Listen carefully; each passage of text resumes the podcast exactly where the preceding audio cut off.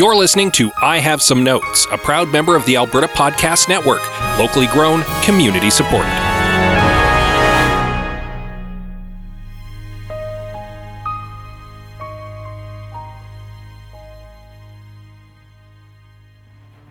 Hey Scott, you like X Men, right?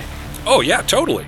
Okay, I've got an idea for a new mutant. She can teleport to an alternate dimension, Oh, cool. I really like that. and she can manifest a metal arm Okay, doesn't really fit with the dimension thing, but. and a sword Okay, I have some notes. and a puppet, I said I have some notes. and the puppet turns into a dragon. Greg, I have some notes.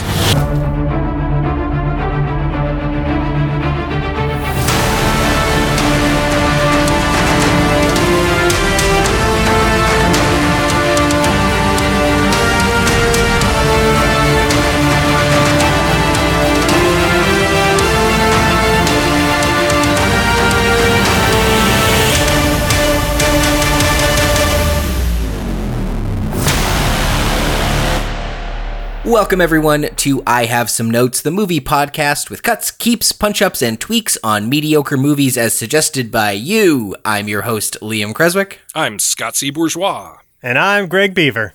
and today we are discussing 2020's New Mutants, uh, uh, an X Men family of film. uh, and for uh, our New Mutant uh, conversation, uh, we have assembled uh, a veritable Avengers team of.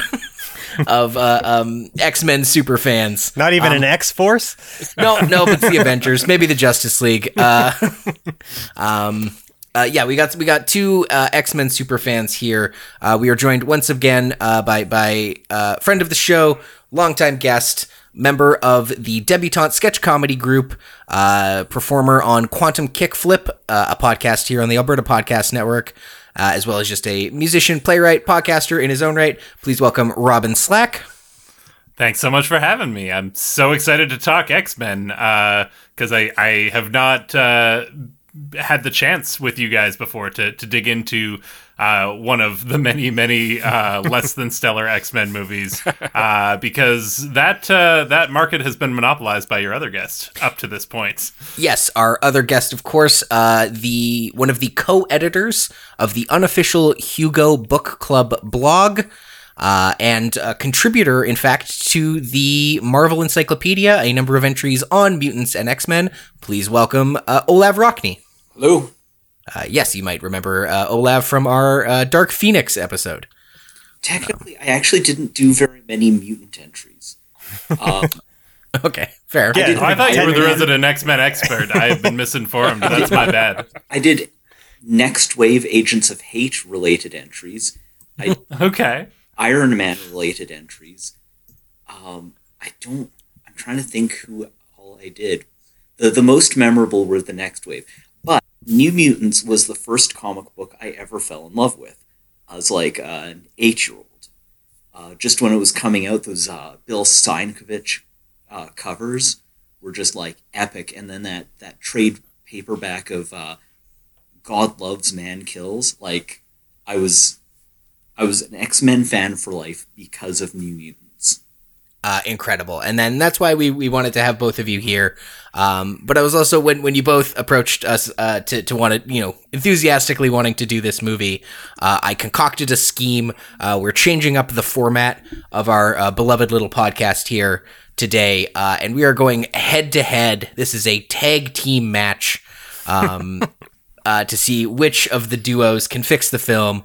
This is going to be our guests, Robin and Olav, diehard X Men fans for life, uh, against uh, Scott and Greg. Uh, who are uh, uh, I don't know what your familiarity is with or or, or uh, love of X Men is, but you've had uh, plenty of practice fixing movies. So we got super fans versus expert fixers.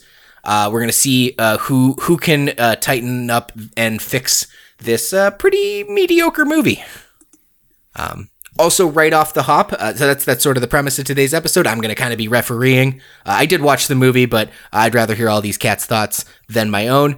Um, but right off the top, I just do want to address uh, that you know we, we've got two X Men superfans here. That's why we're doing this. Um, but also the X Men famously an allegory for marginalized people, people of color, women, the LGBT community, uh, uh, people with disabilities. Uh, and we have, of course, now assembled uh, uh, five white men to discuss it. Uh, so I, I, just wanted to address that off the off the hop.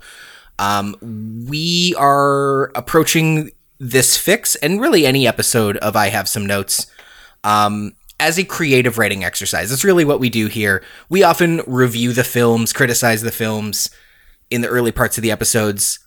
Um, but that's always a means to the end of getting to the fixing, and and the fixing and the notes really are a creative writing exercise. Uh, so I just wanted to to at least acknowledge that. Um, yeah, we're not trying to position ourselves as any kind of authority. We're not trying, you know. I think this movie strongly would have benefited from more um, uh, people of color and women in the writers' room, but uh, written by two white men, directed by a white man.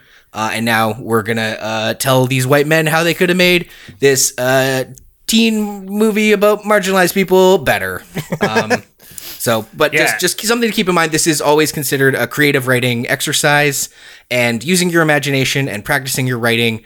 Uh, I don't believe is a gendered activity. So Absolutely. I had such a fun time going through a notes doc and listing out all of my ideas for how I would do this differently. But in real life, if I was approached by Fox to fix this movie, my fix would be yeah, hire more people who uh, have the lived experience of the perspectives you want to represent. Like, I, I, if I were in a position to take this on, that would be the note, you know. Mm-hmm. Uh, but I'm not, so instead, I get to have fun uh, fantasizing about all the fun things I'd do. Precisely. I, I think we often we often tried our, our best to uh, you know acknowledge the perspectives of, of marginalized peoples when they, when they do come up in these movies. Uh, but obviously, as a bunch of white dudes, like you know, we're gonna have some pretty huge blind spots, you know. And, and, you know, honestly, if we if you if you feel like we've missed perspectives, like you know, send us a message. I'd, I'd love to hear from you, and, and we'd all like to hear from you about uh, about anything that we missed, and we'd be happy to talk about it on a on a future episode. Yeah, your your listener comments are are always welcome. Um, uh, proactively, but also reactively. If you listen to an episode and you have thoughts, uh, we'll obviously tag it on to the next time we record. So. Uh, and today will be no different. Uh, so the only last little bit I want to say here is just let the folks know that we are, of course, talking about New Mutants. Came out August 28th, 2020. Great time to release a movie. I can't think of a better summer summer window. Good than... year for movies. Good year. the best year? Question mark. Uh, directed by Josh Boone, who did The Fault in Our Stars. Uh, written by Josh Boone and Knate Lee. Uh, and then, of course, based on the New Mutants comics that Olav was discussing by Chris Claremont and Bob McLeod. So uh, we have uh, Blu Hunt as Dani Moonstar, Maisie Williams as Rahne Sinclair, Anya Taylor Joy as Illyana Rasputin, Charlie Heaton as Sam Guthrie, Henrique Zaga as Roberto DaCosta, and Alice Braga as Dr. Reyes. Um, yeah, what did, what did y'all think of think of this movie? Did had anyone seen this before this week? Out of curiosity. No, I saw it on opening night. Nice, nice. In the theater, I braved the pandemic because I am a New Mutants fan. I knew it would not be great, but it was better than I expected. Yeah, um, that's. I'm gonna I'm going to agree with Olav there. It was better than I expected because I was expecting it to be real bad going into it. And the mm. tragedy is that it's not. Like, it would almost be more memorable if it was really terrible, but it's almost forgettably mediocre. This is the thing. It is one of the top third of all of the X Men movies. Anything is damning with fa- faint praise. what, would, what would you place above this, Olav, in the pantheon of X Men films? Logan, Deadpool, X Men 2, X Men 1. Oh, First Class. And then New Mutants. I think I might put uh, this above First Class personally, but Oh, I didn't. No. I was not a fan of First Class at all. But the rest, the rest line up, I think that's yeah, that makes a lot of sense. This one beats out Apocalypse and Dark Phoenix for me that might be it. But it's like there's a middle stretch where they're just interchangeable. For it's like I have the ones I love. There's a bunch that are in the middle that I, eh, and then and then there's a couple of real stinkers. Last Stand, X Men Origins Wolverine, the Wol- Ooh, those are clearly worse than this. Oh yeah, this is true. Actually, I, I rescind my. I forget how many bad ones they made. Honestly, yeah. Uh, X Men's Origins Wolverine might be the worst superhero movie ever made. However, uh, to Scott's point, that one might be more fun to watch because it's a genuine train wreck and not forgettably mediocre. Yeah. I might have more fun having a few beers and watching Origins Wolverine to dunk on it than I did earnestly trying to appreciate this film. I think if this movie had been released in 2001 or 2002, it would actually be considered a classic of the oh, totally. Yeah, I, I mean, it, it. I guess it does. It does superhero stuff a little bit better than maybe the early 2000s. Most. I mean, this is that. That's the era of like Daredevil and other uh, big swings and misses. Elektra. Elektra. Yeah, who could who could forget Elektra? We were We trying also to. got X Men and Spider Man One, like that big hits and big misses. yeah, yeah. I, I I also found this one. It's totally watchable. I think it fails to be exciting in any particular way. That's I think it, that's its its biggest detriment.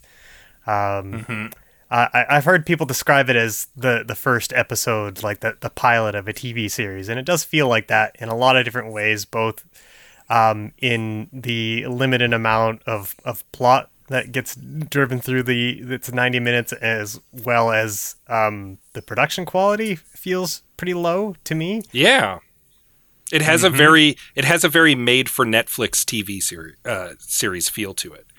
It's Uh, interesting though because it had such a troubled history, right? Because they had it almost completed this movie, and then Fox hit a bunch of speed bumps, and it got pushed from the calendar. It was supposed to come out in I think 2017 or 2018. oh really yeah. Oh yeah, wow it it it had been filmed. They were doing post production, and they delayed it a year, and that was till 2018. And then it got delayed again to 2019, and then it got delayed again till 2020. Like, oh, it was supposed to open like the week of the pandemic starting. It was it, it was moved so often that it got a reputation of, uh, as the vaporware of Yeah, I was reading the Wikipedia. I think it, at least according to Wikipedia, they had it mostly done, and then it did really well.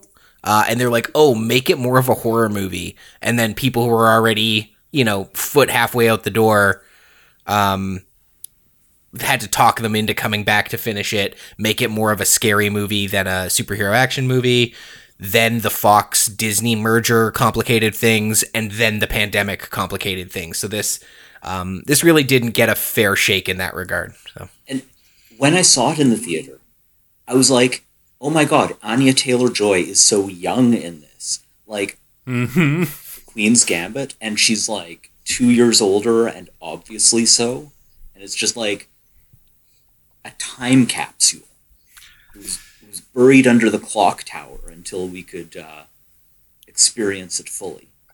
I, It I, was wild to watch the promo and the press for this because there were definitely like you'd see interviews with the cast who were clearly struggling to remember when they were asked things about like what was it like on set? And they'd be like ah yeah like I I think it was good. Like I don't it was a long time ago.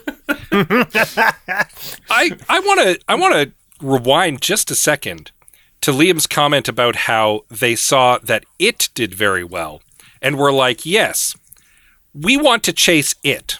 We want to take our superhero action movie and chase after it.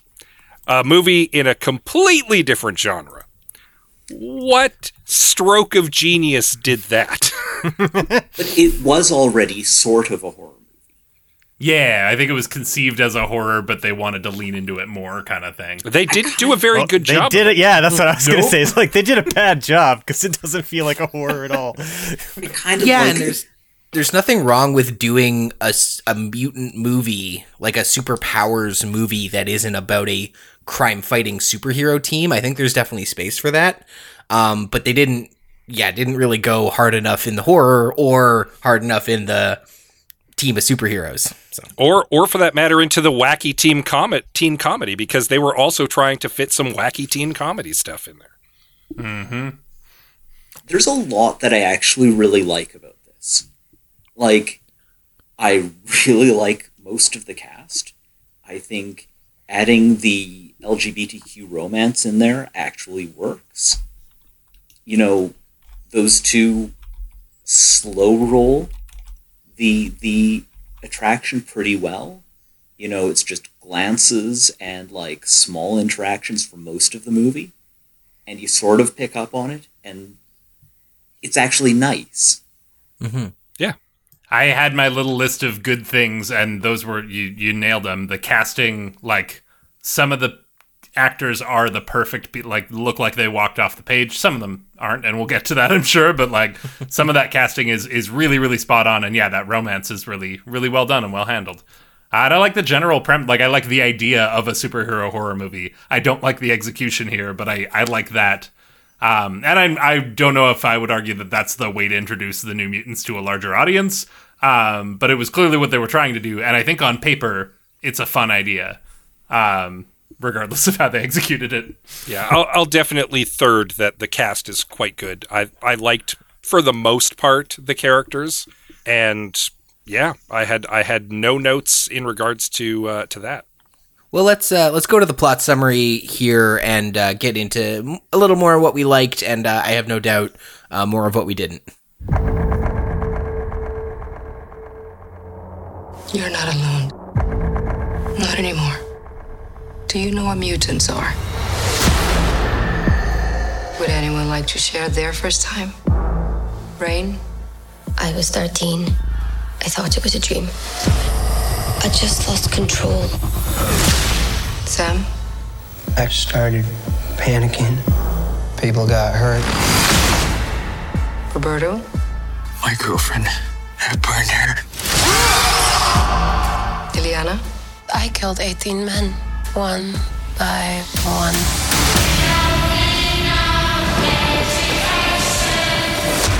This isn't a hospital, it's a cage. It's important we find out your power so we can help you get better. I saw something. I don't think she wanted me to see.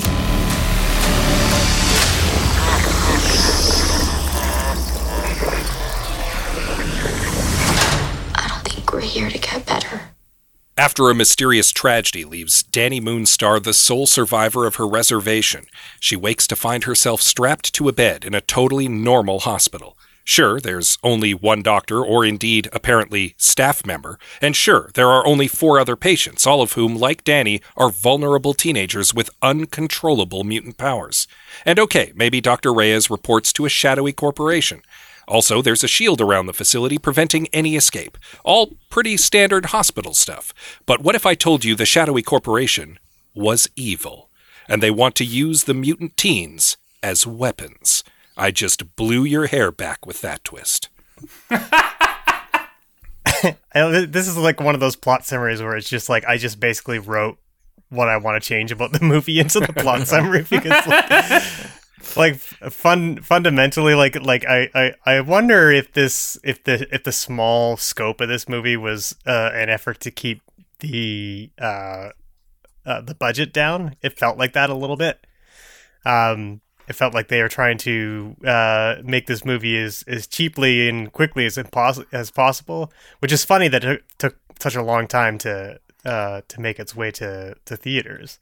Um, but I, I, think in in doing that, they've kind of undermined their own premise uh, because at no point uh, am I ever shocked at any of the movie's revelations. Um, everything feels like pretty straightforward, um, uh, and and because there's uh, a limitation of how many people are reacting to the things that are going on even having you know just some regular people some sort of like you know some hospital staff fodder for all the the dream nightmares that were that are attacking um, that would at least up the stakes a little bit here and there but because it's so empty it just feels like it, it you know it undermines everything Yeah, I found it weird because at one point, a couple points actually, they show that the kitchen is being staffed by Roberto. Like, it's there's literally no other staff at the hospital. There's just the kids and Dr. Reyes, and that seems,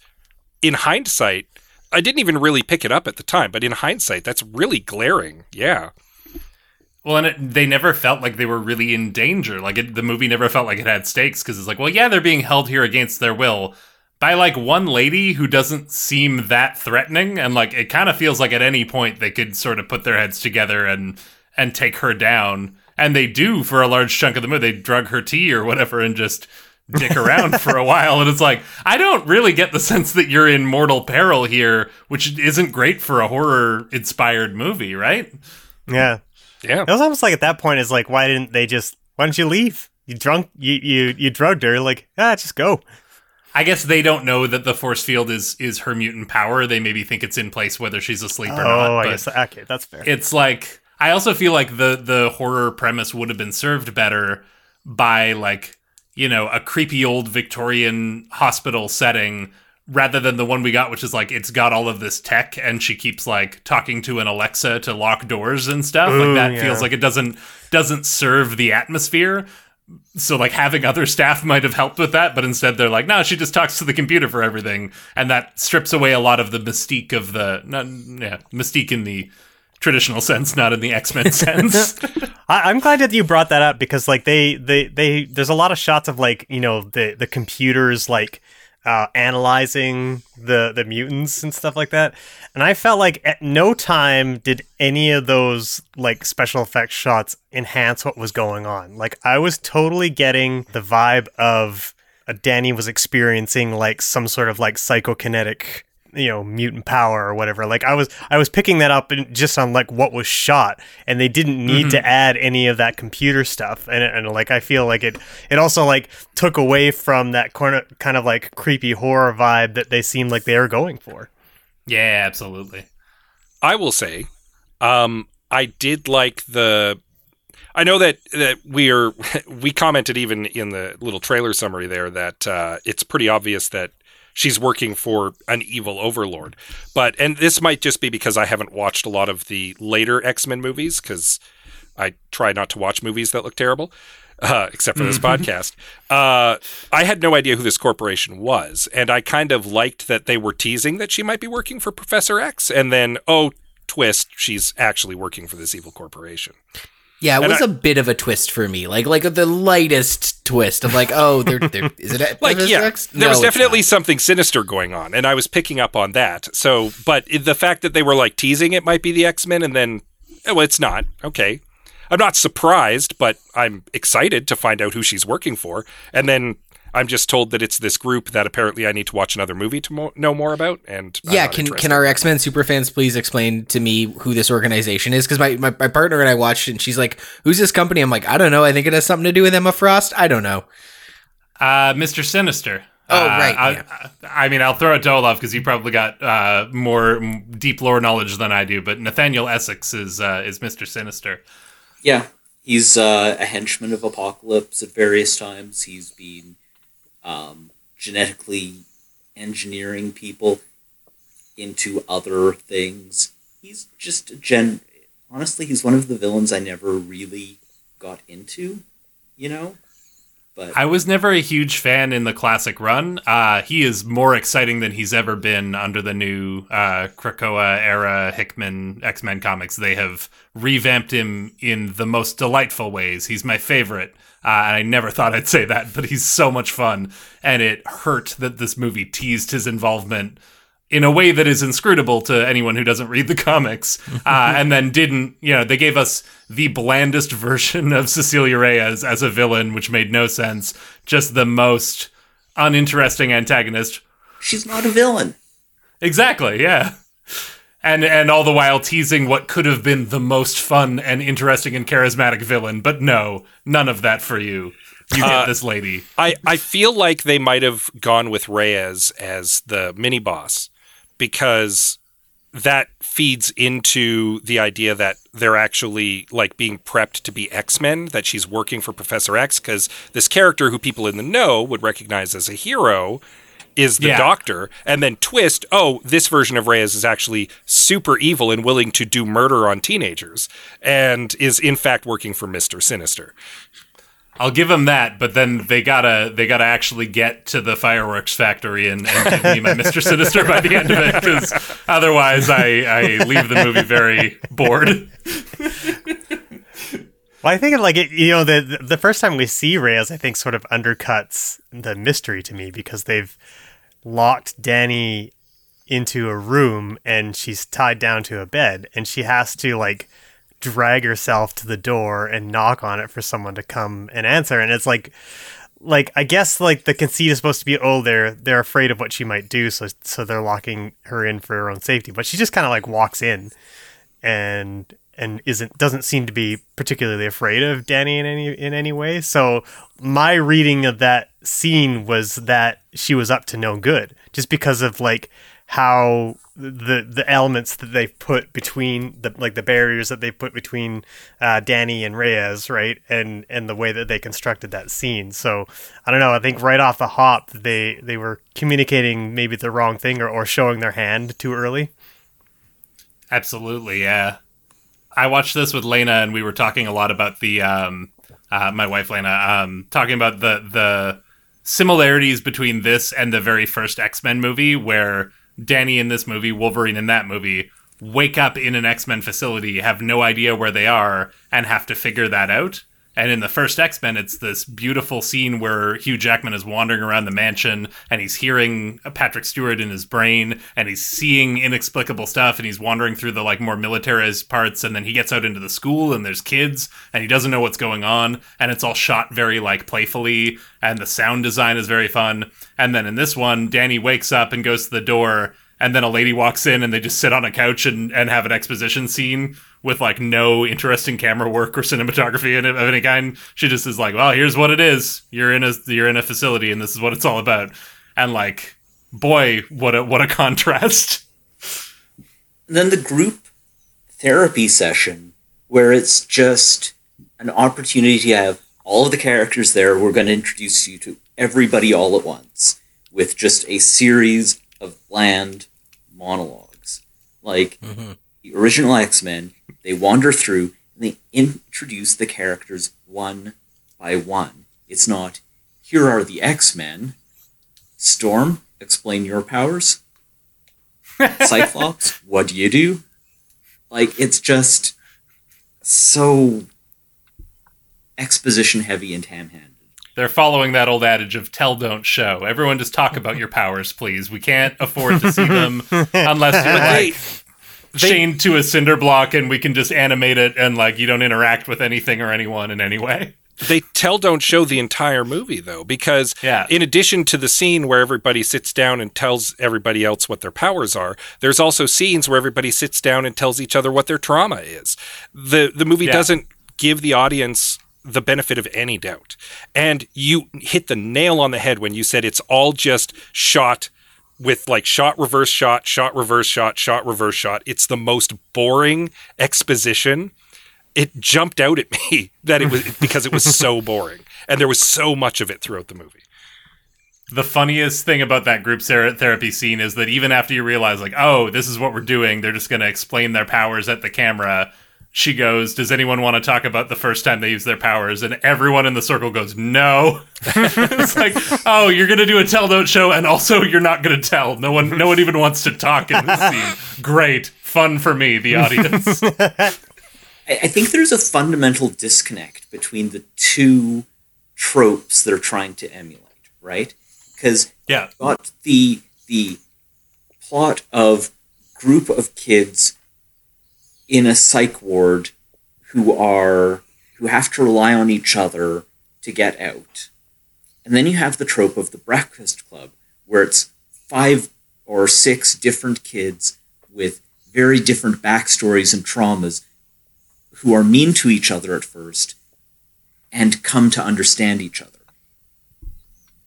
And the fact is, the fa- because they start off mean to each other, that arc is actually fighting with the like narratively fighting for space and fighting thematically with the escape and us against the the world trope that they're they're they're on with the the psych ward and the the demon bear and the the nightmarish shit they're they're experiencing.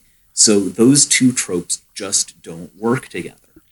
And if we can discuss for a moment the being mean to one another, if you want one of your characters to be sympathetic and to have the audience rooting for them at the end of the film, maybe don't make them be super racist to one of the other characters early on.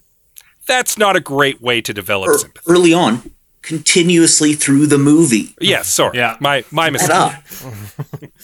And if you want to, you know, make another one of your characters sympathetic by showing her lived experience dealing with racism, you can make the villains do that racism to her. Yes. You don't need to compromise one of your other protagonists. You can you can have her experience that from an external source, maybe. Maybe maybe Uh. if there was more staff at the facility, like some a orderlies racist or a or a cook or some guards who could be racist, you wouldn't need to make one of your protagonists racist. Oh boy, yeah. I, I was gonna say like I think there's some a couple of obvious problems we can probably. I'm assuming we can all agree on at the gate that like that they're maybe less interesting to talk about. Maybe not. Maybe people have this in their fixes, but like the overt racism and then the whitewashing controversies around a couple of the characters, Roberto and Cecilia, are probably things that we can all agree that like, hey, do that better. Don't Sure, yeah. don't have one of your characters be overtly racist. Cast actors with you know the the relevant background to the role you're and the character you're trying to portray and the story you're trying to tell. Like I feel like we could probably all just be like, "Okay, check that note off." I don't know. Can, can I just also throw it out there that this isn't even interesting racism? It's No. boring ass racism. It's unimaginative racism. It is like some white dude thinking, I wonder how somebody with darker skin experiences racism. I know. We're going to do the most overt, most like one note racial epithets. Like, mm-hmm. it is boring ass racism that doesn't understand anything about it. especially because you have it and this might just be me speaking as a Canadian you have histories of residential schools and with Dani's character you can really like see that kind of as a almost like an unconscious subthread with her being in this facility. And so you could have really explored racism in an interesting way with systemic racism by having the staff be racist to her in really passive aggressive ways. And that's not like that it's it's such low hanging fruit. And again, that might be because I'm Canadian and I'm I'm aware of that terrible history. And so it's it's kind of just leapt out at me.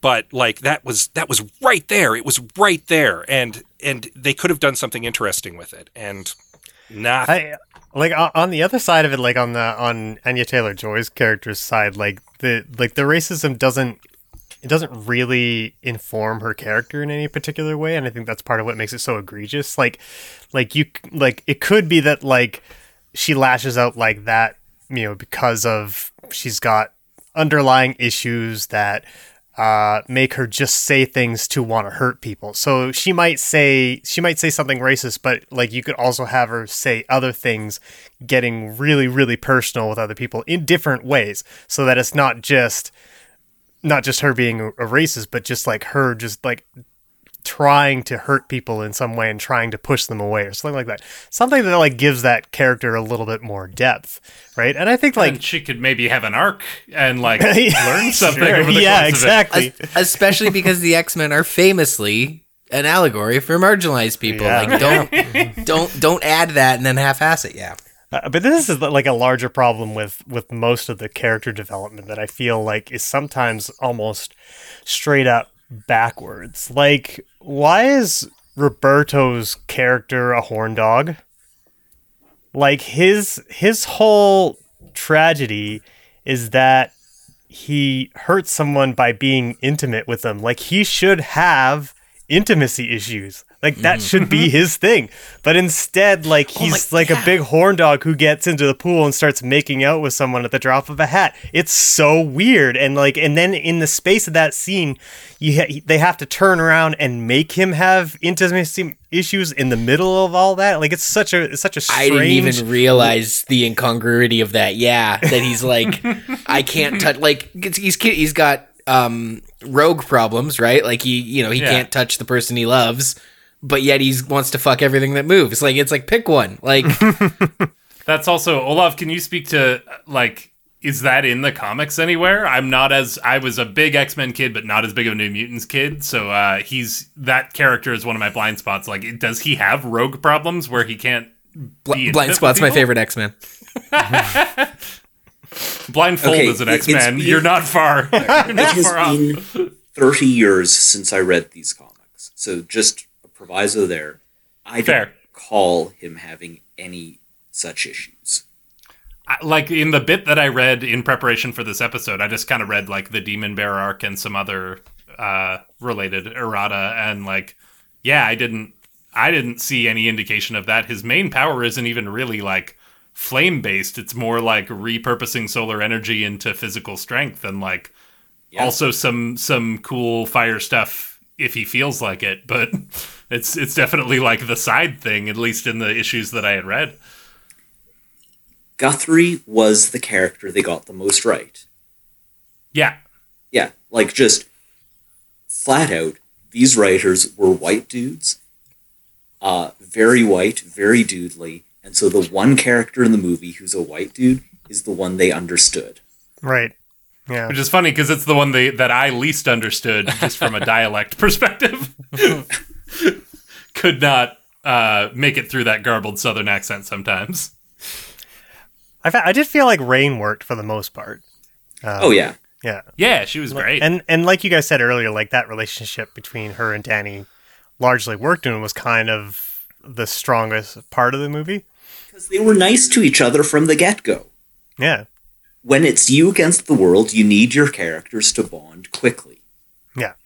and they bond quickly and then their their relationship kind of blossoms around that and it it does work yeah Whereas with Illyana and Roberto, it kind of just feels like at different points in the movie, the hostility between the characters is whatever the writers felt like it should be at the moment Sure. without earning any sort of change. Like, they'll go and hang out and have a fun breakfast club time in the attic, and then they'll be back at each other's throats, and it doesn't feel like any of it is motivated really. There's- um, there's tonal whiplash like that throughout the movie though because there's one point where uh, they're having one of their their therapy sessions and sam is like uh, I had this weird nightmarish experience last night, and Dr. Reyes is like, You need to calm down, Sam. And he's like, You're not listening to me, and storms away. And then, like, a minute later, he's partying with the other kids. yeah. And it's like, And Weren't he- you angry like one minute ago?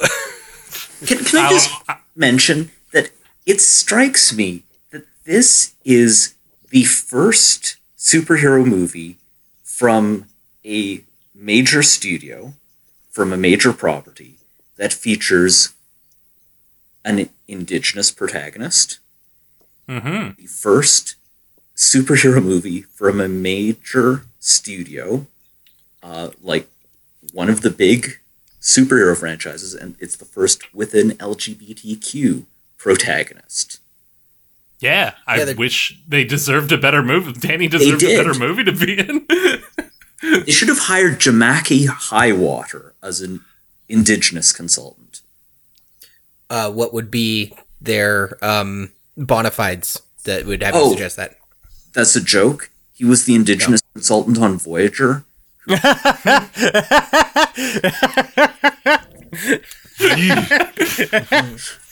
Apparently, if you know, you know. Got exposed as not being indigenous after some years of working on that show. Oh, wowzers. Oh. I do have to jump back a little bit and, and lightly correct you, Scott. He didn't have terrible nightmarish visions. He had terrible nightmares. it was the worst moment in his accent, and it uh, we lost it in watching that, that scene. Like I was saying that he's he did like three different Southern accents. It's like he he knew he was supposed to be Southern, but whether that was like like a kind of redneck hillbilly Southern or like a foghorn leghorn Southern or like like he just kind of picked and chose scene to scene what kind of Southern he decided he was. I, I, I have a, a nitpick that's uh, a bit of a long walk, if you'll permit me.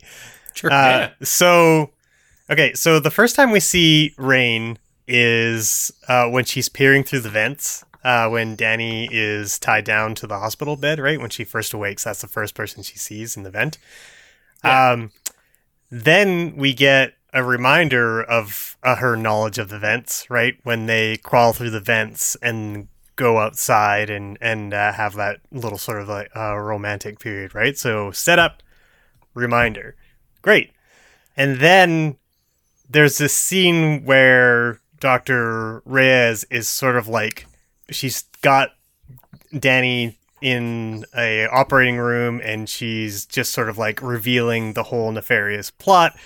And instead of having Rahne crawl through the vents to sort of overhear things to ignite that payoff, she just uses her like super dog ears or whatever. And like for some reason that bugged me. Like if you had set that up and then reminded and then like the the payoff should have been just like she went in she went into the vents to see what was going on in the operating room because she was suspicious of Dr. Reyes. And then she, She- would overhear the whole thing and then she would drop in and attack Dr. Reyes, right? To be fair, she did go through the vents to She attack does Dr. do that.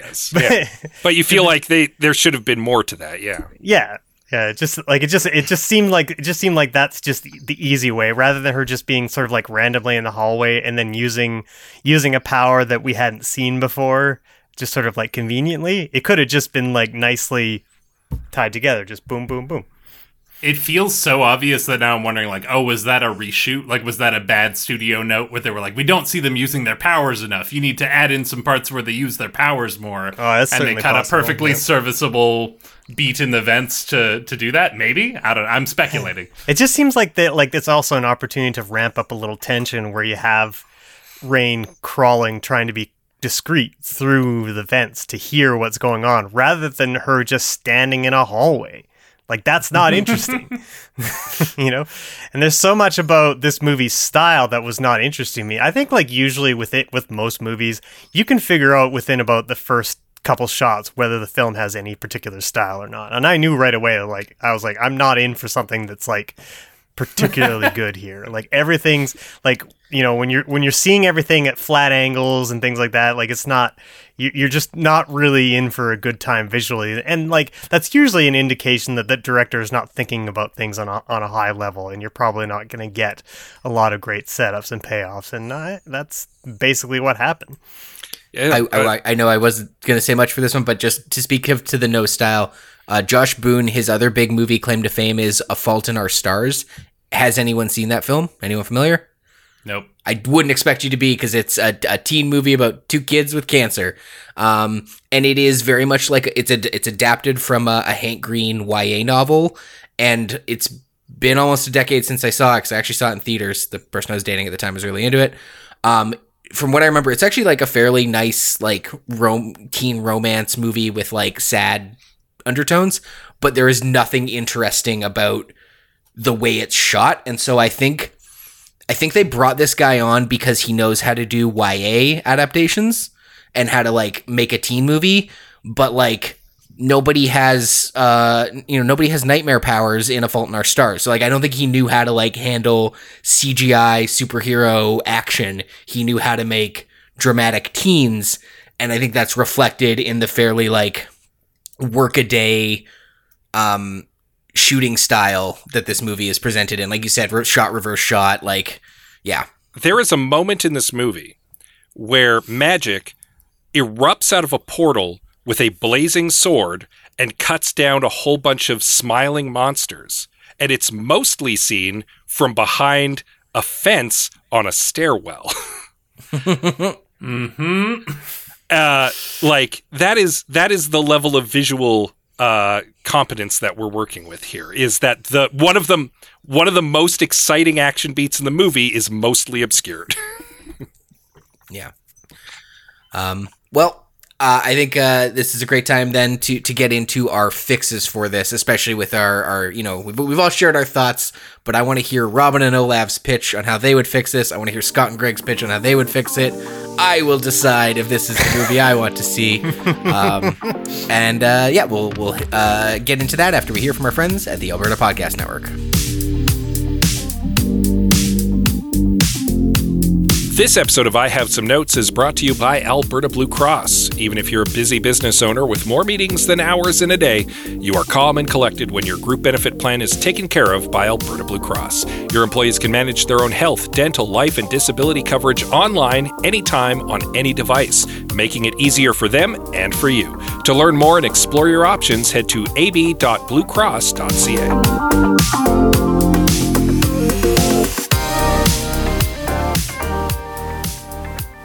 Welcome back to I Have Some Notes. We're talking New Mutants, and for our fixes on this episode, we are doing it tag team style, uh, where Olav and Robin are going to share their pitches, find a way to uh, meld them, uh, get them working together. Hopefully, we'll see. You know, this is an experiment, much much like the weird, uh, uh, much like the Weapon X program. This is just a bunch of weird experiments. Um, Uh, so we'll hear from uh, Olav and Robin first, and then uh, Greg and Scott can come in with their pitches, uh, see if they can uh, meld their ideas. Uh, obviously, they get a little bit of a they get a little more extra time going second. Let's call that home court advantage. Um, uh, so yeah, when we kick it off, uh, Olav, what how do you how do you see this movie getting fixed? Well, the first thing I think is really obvious. Uh, it needs to be a musical. Um, Of course. No, but more seriously, I think cut it down from two villains to one. Get rid of either uh, the Mister Sinister Cecilia Reyes thing or the Demon Bear. It's one or the other. Don't have us guessing. Are they aligned? Are they not aligned? What the hell's going on? And I think is what you what you kill from this movie. Yeah, that makes a lot of sense. Um, because that is a big part of like the the disparate villains feel like they like you have one plot about this institution holding these kids captive, and you have another plot about Dani's powers being out of control and manifesting this monster, and they don't really Seinfeld their way together like the director maybe wanted them to, where the A plot and the B plot become the the same thing. Like they just sort of one one plot literally eats the other one. Now that I think about it, it does. They don't marry at all. One plot chows down on the other one. and Is like it's about this now. then get rid of the third villain, which is the kids fighting each other. yes, hard agree. Like, just have one villain and no more. Which which one would you keep? Reyes Sinister and actually have Sinister show up. Wait. Oh, you reading my mind. Like Professor X. Yeah, I I love that uh, everything you've laid out there so far. For me, the main issues with this uh, with this movie, I think there's a tone problem. The movie can't seem to decide if it's a coming of age John Hughes flick or a straight up horror movie. Uh, I think the setting, it's interesting to set a superhero movie all in one location, but boy, was it the most boring. Lo- like there was nothing going on. There was nothing interesting about where we were, and I would have loved to take advantage of that more. You're in a, a mental institution of some sort. It could have been really creepy. It could have been really fun, and it was really uh, a little bland. Our villain was similarly bland. Um, we need some excitement there. Um, and these the twists that they tried to set up, both the twist of the the sinister corporation that they're working for, uh, and the twist of like are these monsters being caused by what are Dani's powers and how are these nightmares happening? Like both of them, I felt like you could see a mile out, um, or at the very least, once you got there, it felt kind of obvious in retrospect. Uh, and I feel like I got a pitch that addresses all of these things. Um, but I don't want to steamroll yours, Olav. Did you have more more things before I I, I, jump in? I do. So Oh, good. I think you keep the location. Yeah, absolutely. You keep it in this hospital, but you lean in to the Mister Sinister stuff.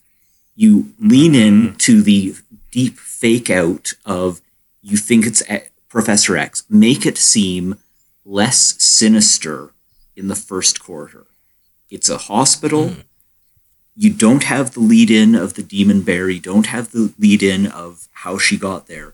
Opening scene is she wakes up in the hospital. Yes. She's caused damage. Everybody knows she's caused damage. And she wants to get better. And so she's not locked in there. She doesn't think she's locked in. And it seems like it is a good charitable organization. But then she meets somebody else. Maybe Rahne is the first one. And she sort of finds out, oh, well, other people here are trapped and then it's just have it have the sinisterness slowly creep into the movie and then the setting also turns out to have a lot of hidden passageways underground layers big secret super science base Yeah, make it fun. make it fun I like that you start out not sinister and then it becomes more sinister as we get closer to Mr. Sinister. Yeah, it's hard to talk about Mr. Sinister without name dropping him constantly, and he would love that. So, um, I have a bit of a reverse on this pitch, so I'm I'm excited to hear the rest of it here because I I might uh, I might have an alternate angle on this, but I want to hear the rest of your thoughts. oh i actually think that the ending isn't that they have a big punch up battle it's that they actually escape leave Sinister out there for the third part in the, the New Mutants trilogy. He's That- the villain in the first one, and the big climactic battle with him is in the third one. You see him in the first one, but their only big accomplishment in the first one is getting the fuck out of there. So hold on, and I realize that I'm I'm on the wrong team here chiming in, mm-hmm. but you're you're basically pitching like a prison break movie, a superhero prison break movie. They don't use their powers to have a drag out fight with the main boss. They use their powers cleverly to break out of their prison. Yep. Yeah. And if there were more if there were more people and more secret tunnels and interesting forms of entrapment, you could have more interesting forms of prison break. Yeah. And I've never seen that. That's awesome. That's a great idea. I t- kind of Deadpool too, but yeah. Eh, I suppose, yeah, a little bit. If you squint. But it's got that horror flavor to it too, which I think separates it from Deadpool 2, made it a lot more about the action and the prison prison riot stuff. And yeah, I love that. That's that's a fantastic pitch. Uh, I have I have an alternate angle on part of it. Hit us. Give it to us. Um, my my feeling on this is is you flip the script a little bit. Um, because I, I do agree that like that twist of, of who they're working for needs to be handled better. One way is to really go in on make the place actually feel warm and welcoming out of the gate instead of what they did in the movie is it, you know pretty obvious it's gonna flip on you. Um, the other way is you lean into the horror right out of the gate. She wakes up, she's she's a prisoner. No one's trying to explain how this is actually a nice place where she's going to be taken care of. She's she's shackled. Also, are the rest of them. They're all there against their will. No one will tell them why. They're being experimented on. They're being pushed and tested. Um, I would like the villain to be someone. I mean, more interesting, but like our our mid level villain before we get to who's pulling all the strings uh, to not be Cecilia Reyes. That's not who she is in the comics. It doesn't feel like they're doing her right. Um, it does still need to be someone sort of morally ambiguous and who you don't quite know what's going on with them. And I'm a big Emma Frost fan. I've been wanting to see her done well. Uh, they've done her badly twice. Um, so that's my vote. But you, it's the X Men. You've got a pantheon of morally gray characters that you could put in this role.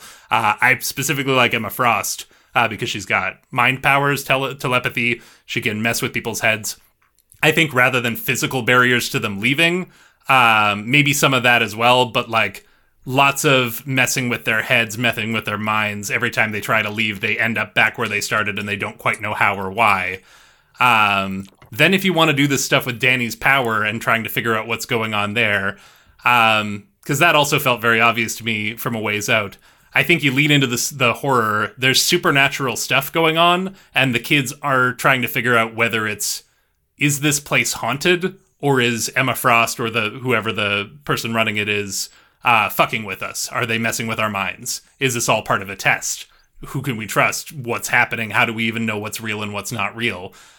Um, you make that the question. So then, if you want to have a twist that surprise it was Dani's powers all along, like maybe they really think her power is something physical. She survived the storm. They assume she's got increased endurance or durability of some kind, and they really lean into that. And uh, and then we find out later that it is in fact a dream based power but like they're they're throwing stuff at her in the tests they're trying to put her in physical danger hoping she'll manifest some sort of defense or physical ability maybe that's how you have the kids actually bond and feel like they love they like care about each other is that she keeps getting put in harm's way and the other kids have to come together to help her and help each other survive this torture um anyways my my big pitch here is that after leaning into the horror element the whole time, you think from the start that they're in some sinister institution that's run by the Essex Corporation or whatever. The reveal partway through, sorry, I'm missing one thing. Um, One of the characters has to be a big X Men fan. Uh, they know about there's this team of famous super mutants, and the X Men will come and save us. I believe that the X Men are coming. We just got to get word out to them. The whole second act of the movie is the kids trying to get word to the X Men to come and rescue them. Um, and then the twist partway through is that this school is in fact run by the Xavier Institute. You get you get the reverse twist. It's been under Professor mm-hmm. X's purview all along. Maybe if you don't want to completely make your heroes morally bankrupt, it's a thing that he set up and then has been since perverted. Emma Frost has taken control and maybe like made it a little more fucked up. But he's still culpable in some way. My favorite X Men stories are when we question Professor X's motives and see some of the shadier dealings that he's been involved in. And I think the gulf idea that- between the gulf between him and Magneto is, after all, not very far. It's a razor thin. The Danger Room. The Danger Room went sentient. Remember that yeah story uh, arc? yeah yeah astonishing love that arc i feel like that could potentially be a thing and like I, I could I could believe him setting up an institute for the mutants that they deem dangerous that they think are are too dangerous to be in the regular X-Men school. We've got this special facility for the dangerous mutants and then you know, he's busy fighting his whole war and and trying to, you know, protect people who hate and fear them and whatnot. He doesn't really keep a close enough eye on this and and nefarious uh, powers take over. Um, but I love the idea of sort of subverting and questioning the idea of Professor X and the X Men in what would turn out to be the final movie of this franchise. Have have something to say about all of it. Um, and maybe then you keep that prison break aspect, and they their whole thing is just to get out of here, and their arc is realizing that they can they can be heroes in their own right and save themselves. They don't need the X Men uh, to come and save them. They can be their own. They can be the New Mutants. That's my pitch. Um, I, I actually can, see, having listened to you both, I can actually see how you could marry these two really easily. Actually, you can have everything you've both pitched, but I kind of don't want to talk about it because I want to hear what Greg and Scott have. So if our listeners can just keep everything Olav and Robin have pitched, I, I will tie it together, but I don't want to give Greg and Scott any ideas. Well, well, Scott, you had mentioned that you have a fix for the end, so I think I can take the beginning if you want me to go. Sure. Okay, so I, I, I think the first thing right off the outset is that um, uh, we need a bit more time with um, Dani's father to strengthen that relationship because he his his advice to her is fairly important. The the the, the idea of the of the two bears, the sort of like the, the the anger and the sort of light side of it, or and I, I think that right off the top we get kind of more of like um uh, instead of it cold open with a big action beat, we just kind of meet Dani, who's just sort of like a, a run of the mill teenager with teenager problems. You know, it could be something as simple as um, she wants to leave home in some fashion or whatever. She feels trapped uh, by her father because her father wants something different for her. Um, she wants to uh, break out of some role, like some traditional family roles or whatever they might be. I'm not really sure. Haven't really developed it that far, but in any case, that she's she feels she feels trapped in in her community some way, and the reason I want to do it that way is because I want to be able to marry her her problems with um, Anya Taylor Joy's problems with Illyana's problems because while she feels sort of like metaphorically trapped, uh, Illyana and her history is like being literally trapped by people. And that, so I want I want to make make sure that they kind of like align up because I feel like the conflict between them can drive the rest of the plot. Because when we get to the hospital, um, you know, as things sort of like develop um, with the dream sequences getting more and more intense, uh, I think the the easiest thing to do is to have Dr. Reyes like ramping up her telekinetic powers on purpose, just to sort of like let's see what happens, let's see what you know, see what she can do, kind of thing, and it be, sort of becomes more and more obvious to the other New Mutants that Dani is the one that's causing this and is becoming increasingly dangerous. And that's what sort of sets the conflict up between them right and she's ha- dani's having to like you know her arc is basically having to come to terms with her her anger and things like that um, that she that she holds internally and that comes to a head with the conflict between all of her peers right Yes.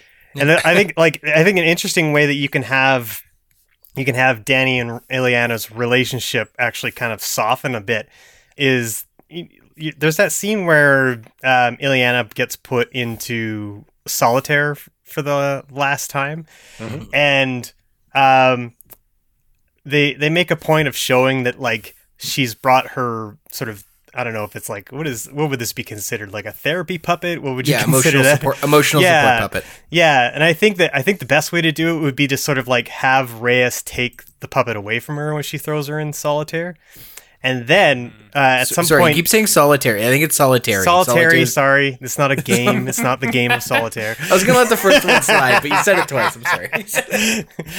yeah uh yes and uh, uh uh dani like when when the puppet is taken away um in an act of kindness dani goes to dr reyes office and actually steals it. And then later on in the film like illyana finds out that dani had stolen it back from reyes to give it back to her. And that's sort of like where anya taylor or, or Ile- illyana starts to like soften her position on who dani is and and wants to you know help her out.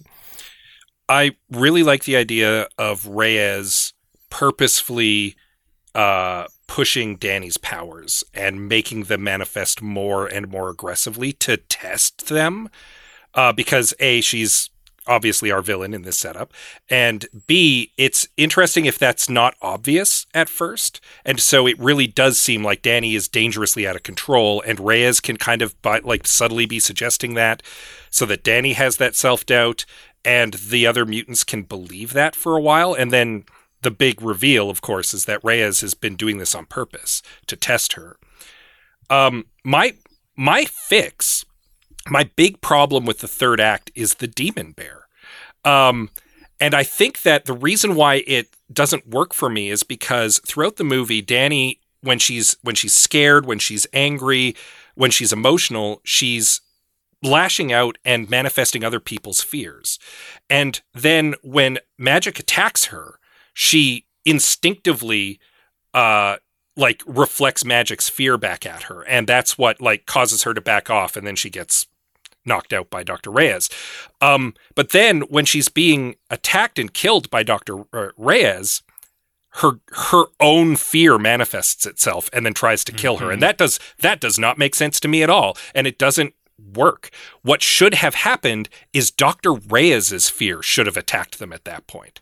And I think you can set that up in one of the earlier therapy sessions. Dr. Reyes, because she's needling Dani about her powers, can try to get the kids to talk about the things they're afraid of. And then when because they're all sulky teenagers and nobody wants to share, she shares first and reveals she has some really dumb fear. She's afraid of clowns. I don't know. That's just off the top of my head because we were talking about it earlier. And the kids can all have a laugh at it and, and it's just like it seems like a throwaway joke. So that when in the third act Dani lashes out at her, it manifests her fear. And what seems like a dopey fear in the first act is actually terrifying and monstrous. And it mm-hmm. kills Reyes and saves them, but then it's out of control and it starts to attack them. And that's their big third act fight is trying to conquer Reyes's fear. And how does Dani mm-hmm. finally conquer Reyes's fear? By manifesting her fear and controlling it. And that's when you get the bear show up, and the bear is the big damn hero who saves the day at that point. Yeah, like the bear's never a threat. It's yeah, the- because now she has mastered her own fear and she's using it to to defeat the final boss at that point. There's your big third act reveal.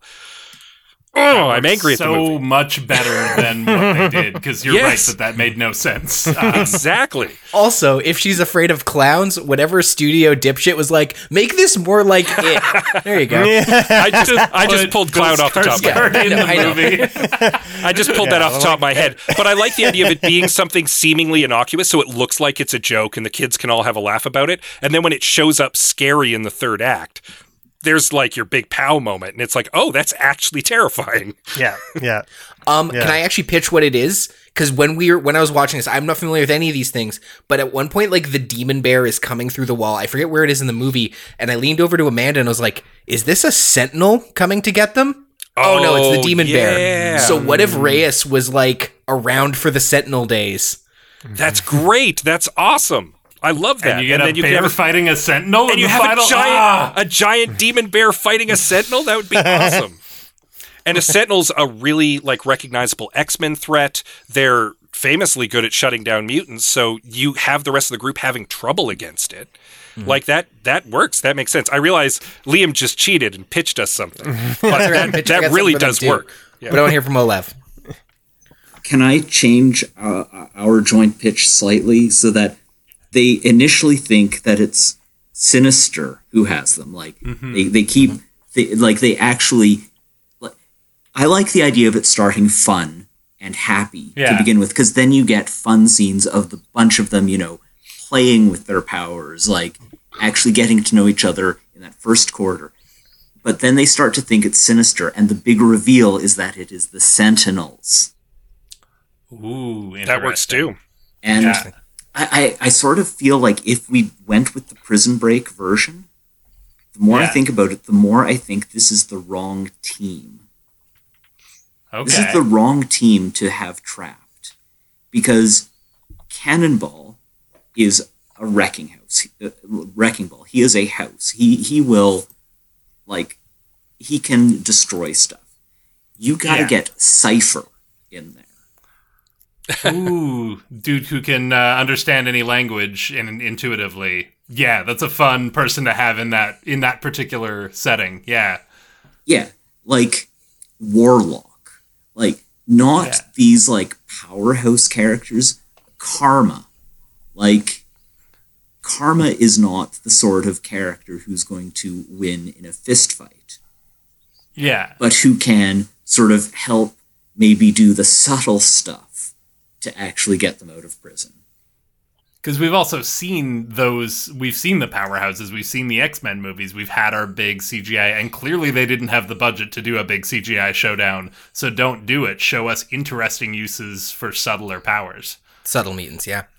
Uh, that's very cool. Um, I, I, I wanna, I wanna pitch my pitch to Robin and Olav because you guys were talking about, you know, so it's, it's, it's a horror, you know, one part horror movie, one part prison break. With twists on twists, makes you think it's uh, Professor X in Robin's version. It is revealed to actually be Mister Sinister, and we get to see him in Olav's version.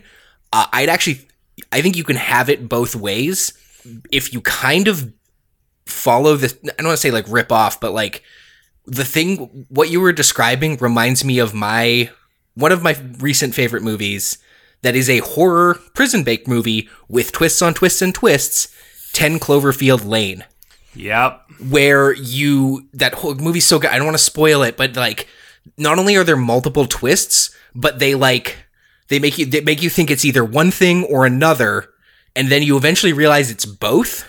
And I Yeah. think with what you're saying here, it starts off kind of creepy. You're not sure what's happening. Oh fuck, is this is this a an, a, prof- a morally gray Professor X experiment gone wrong? Oh, it's not. Oh, it is. Mr. Sinister had like instead of Emma Frost, it's like it is Mr. Sinister. He was put in charge of it. Yeah. Um yeah, so and and and that has like so that, that movie has so many great reveals and twists and tension uh, of like someone waking up and not knowing where they are or who they can trust. Is this a place of help? Is this a place of pain? Kind of turns out it's both. Um, that's that's sort of my how you marry your guy's idea is like you never truly know what's up until the very end, and then it is an escape. John Goodman Yeah. deserved an Academy Award nomination for that. I will Yes. die on this hill. Yeah. Yeah. Yeah. Excellent Yeah. movie. Will never 10 be on 10 this podcast. Lane, yeah, Ten Cloverfield Lane is, is one of my favorite movies of all time. Honestly, It's brilliant. So whatever, as you guys were talking, I was just like, this is 10 Cloverfield Lane. This what you're describing is 10 Cloverfield Lane. Uh, of that, yeah, that that misplaced trust. Uh, and yeah, you can have a little. You could you could superpower and Breakfast Club up 10 field 10 Cloverfield Lane. So Absolutely, yeah. I think that's the that's the crux of it for sure. Uh, and one of the things I like about Scott and Greg's of this, like, what, what I forget which one of you are saying it, but this, like, kind of cr- amping up uh, of the the tension and the torture uh, and the duress that she's under. One, my f- truly affecting movie scenes was the scene in the first Deadpool when he deprives him of oxygen and he's like, I'm gone for the long weekend later. Like that really, I'm like, oh my God, that's a fucking nightmare. That's kind of what that was. So I'm seeing in your guys' I'm seeing shades of Deadpool, uh, and your guys I'm seeing shades of 10 Cloverfield Lane. Um, any other any other pitches? Any other ideas we wanted to spit out? Nah, I, I, think feel we're like ready for a judgment call. Um, so I actually was going to sort of jokingly say my, my plan this whole time was to be like, well, no one pitched what I wanted to see, which was just put Deadpool in it. Um, Deadpool should be here because I love Deadpool. Um, I I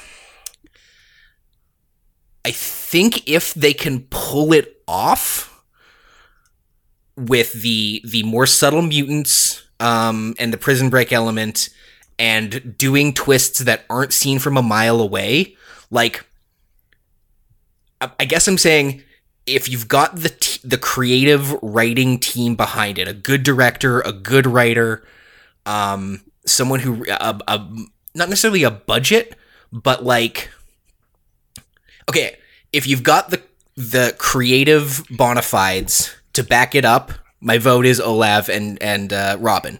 If you're just making a, a superhero blockbuster movie with a big CGI budget, uh, I think it's Greg and Scott because again, then it ends with a bear fighting a sentinel. Here's here's how he, we can we can all win this. Yes, Ol- love it. Olav and Robin's movie is the first movie. They do a prison break. Uh, the person who's in charge of the prison then is after them in the second movie, and they're on the run, and it's like a uh, on the road running movie. And then that leads up to that big third act fight with the with the Nightmare Sentinel, and Dani finally con- getting control of her powers is like the second part of the arc. It's it's the second movie, and she unleashes the demon bear on the Sentinel. You get your big your big blowout fight in the second movie. Third movie has Mister Sinister in it. Boom, we all win, And yeah, the third movie's almost more of just a straight up X Men. Now they are an X Men team, and they go fight Mister Sinister. and they go get Mister Sinister. There's on your trilogy. Arcades Island or something Boom. stupid. Yeah, Oh, we my did God. it. We did. We all get Like- to win. like every comic book battle, like Batman v Superman before us, we ended up teaming up in the end. It's going to be written by Simon Kinberg and directed by McG. Ooh. You said good. You said good. Amazing. then I give it to the robot bear, robot fighting the bear. At least it's fun. Very cool. I'm glad this worked out. That was a lot of fun, guys. Uh, and yeah, we not only do we fix this movie, but we fix two movies that don't exist, uh, and we get a whole trilogy out of it. Um, and oh no, the Disney Fox merger just went through. We don't get our other two movies. Wah, wah. Oh shit! A pandemic hit. Oh, we got to bump this back up six months. Sweet. Oh, we should. You should put this podcast in the can, uh, and then release it like two years from now. That would be very funny. I was thinking like we had some brief technical troubles earlier. I don't think it's going to show up in the episode. Um, but if this for some reason becomes the last episode, then yeah, we could just be like, oh, it's been to production delays. I tell you, New Mutants. the, the I have some notes. New Mutant episode never is going to come out. Oh man, that's hilarious. Uh, obviously, we had lots of great thoughts uh, about this, but so did you, our listeners. Thank you to everyone who commented. Uh, we we love it when you uh, give us your thoughts, gives us something to read, perspectives we hadn't considered. Especially as we said off the top, we are five white dudes. We've got our blind spots. My favorite X Men. Uh, um, so let's go to listener comments now. Robin from Cinematological says, "What a mess!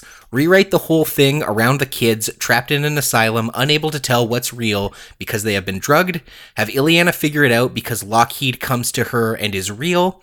because she is insane from being trapped in limbo as a child. We didn't really have any notes about Lockheed. What was everybody's feeling on that?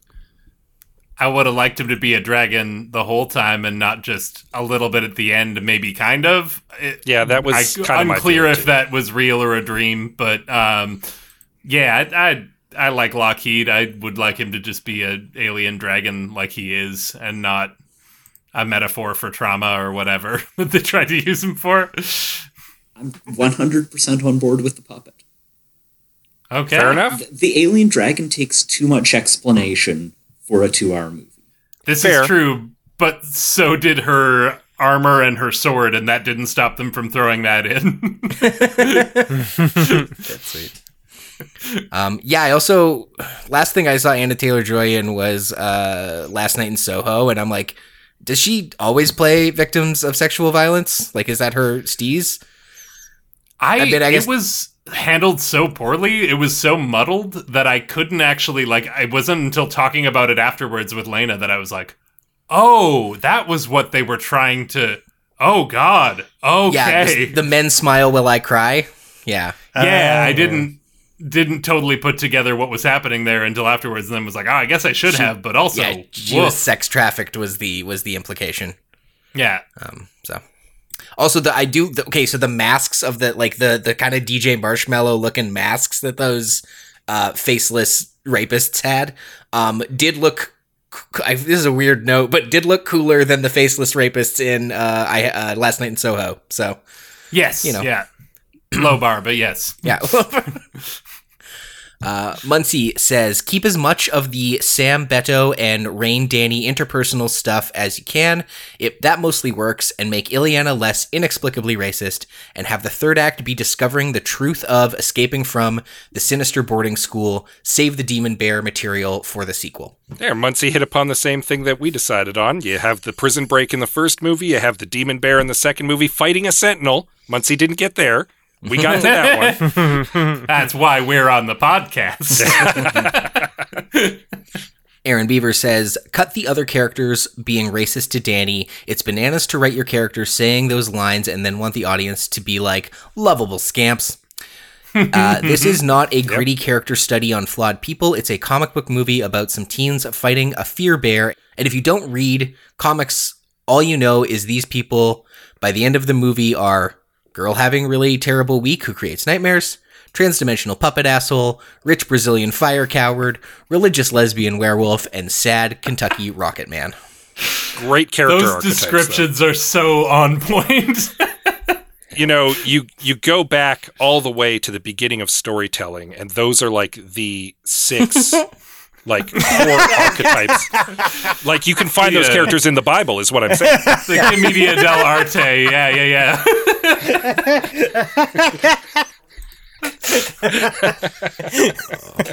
Transdimensional puppet asshole.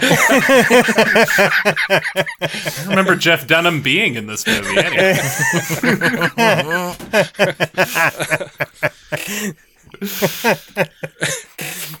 Dan, who writes things, says, Inside all of us are two bears, she said, multiple times.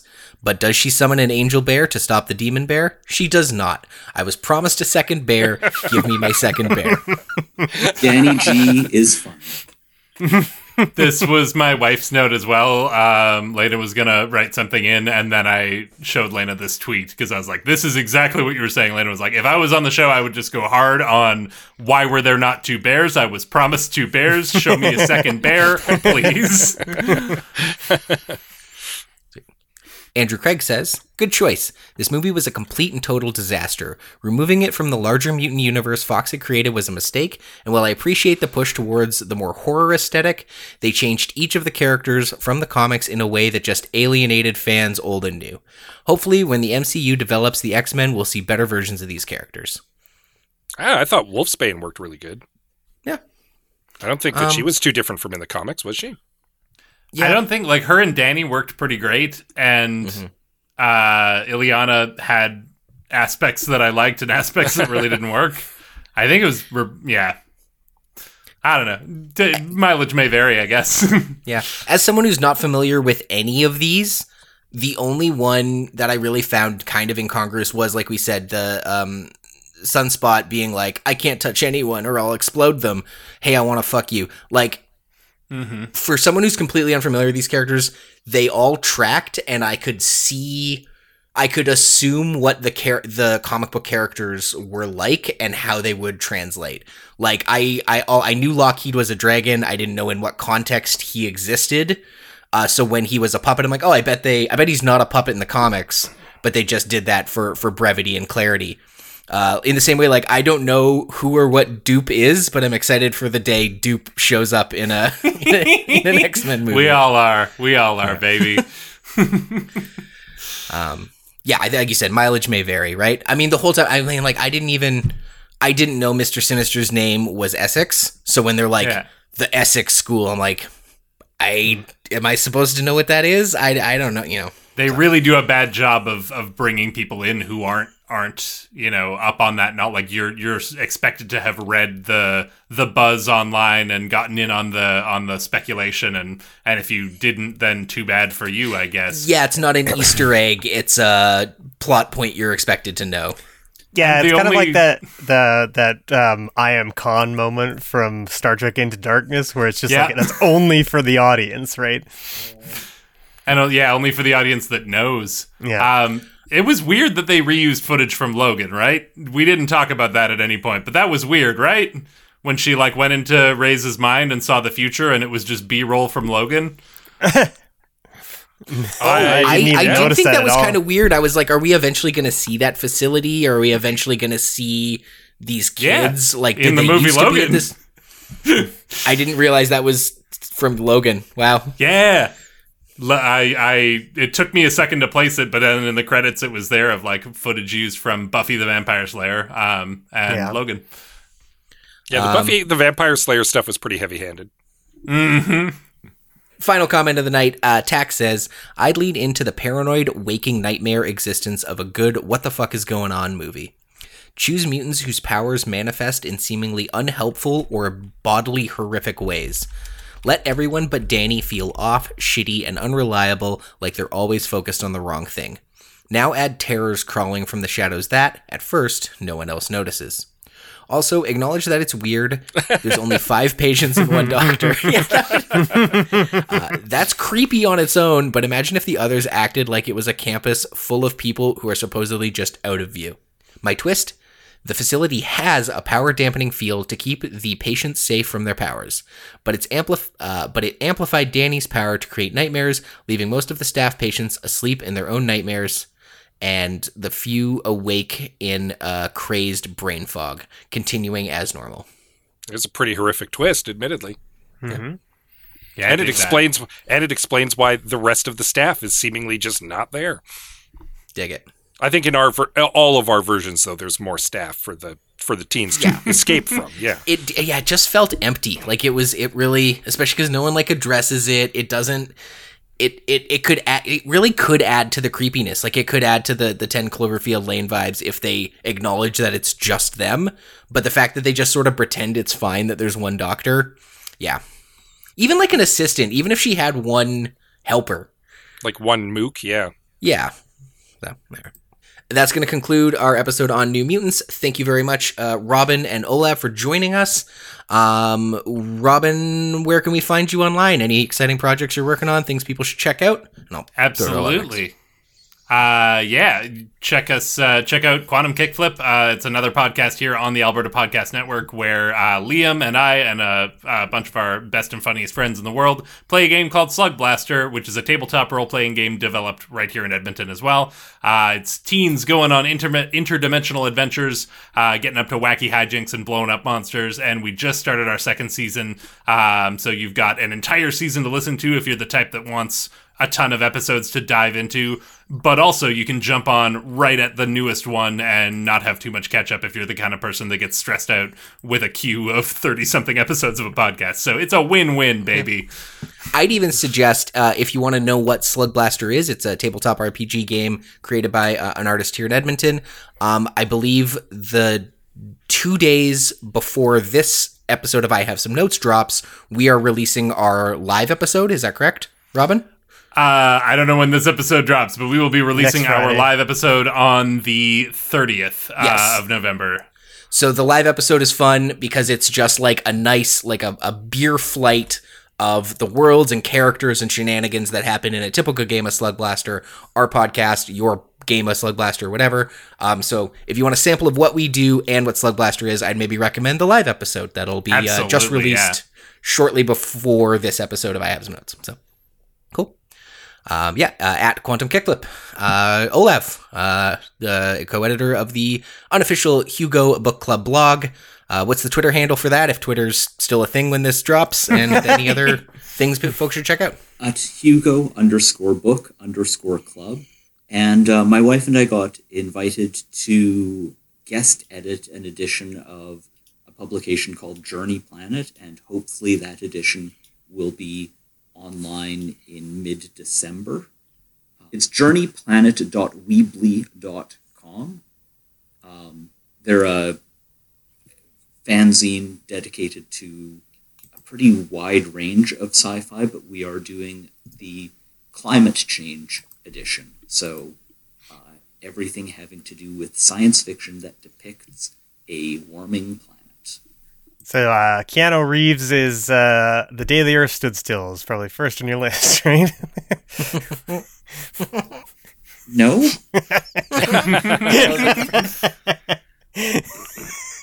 Love it. Uh, excellent. Uh, and of course, uh, you can follow us uh, at I Have Some Notes on Twitter, at I Have Some Notes Pod on Instagram, or Facebook.com slash I Have Some Notes. Wherever it is you're listening to this, please give us a subscribe, a rate, a review, whatever little clickies you can do next to our stuff on your podcatcher of choice. Uh, do that. We appreciate it. It really helps us out. Hey, if you ever find yourself trapped in a strange asylum slash boarding school that is being run by a shadowy figure who turns out to be Mr. Sinister, probably you're in the middle of a conspiracy. And you could say, it's a conspiracy, just like the podcast, with Andrew, Charlie, and Greg laying out the beliefs behind conspiracy theories, myths, and more. You can find that and other podcasts right now at albertapodcastnetwork.com. and uh, join us in two weeks as we learn to let it go, let it go, let it go. That's right. We're going to tear down your kid's favorite movie, Frozen. Uh, until then, I've been your host, Liam Creswick. I'm Scott C. Bourgeois. I'm Greg Beaver. Keep watching the skies.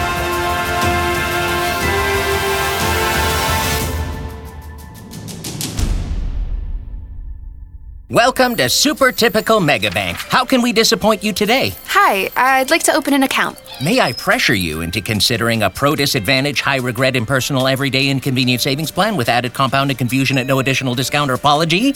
It's one of our top disappointers. I feel so. Disappointed? Yeah. Another unsatisfied customer. Next! If your bank makes you feel like this, it's time you talk to us. Connect First Credit Union. Bank on a brighter future.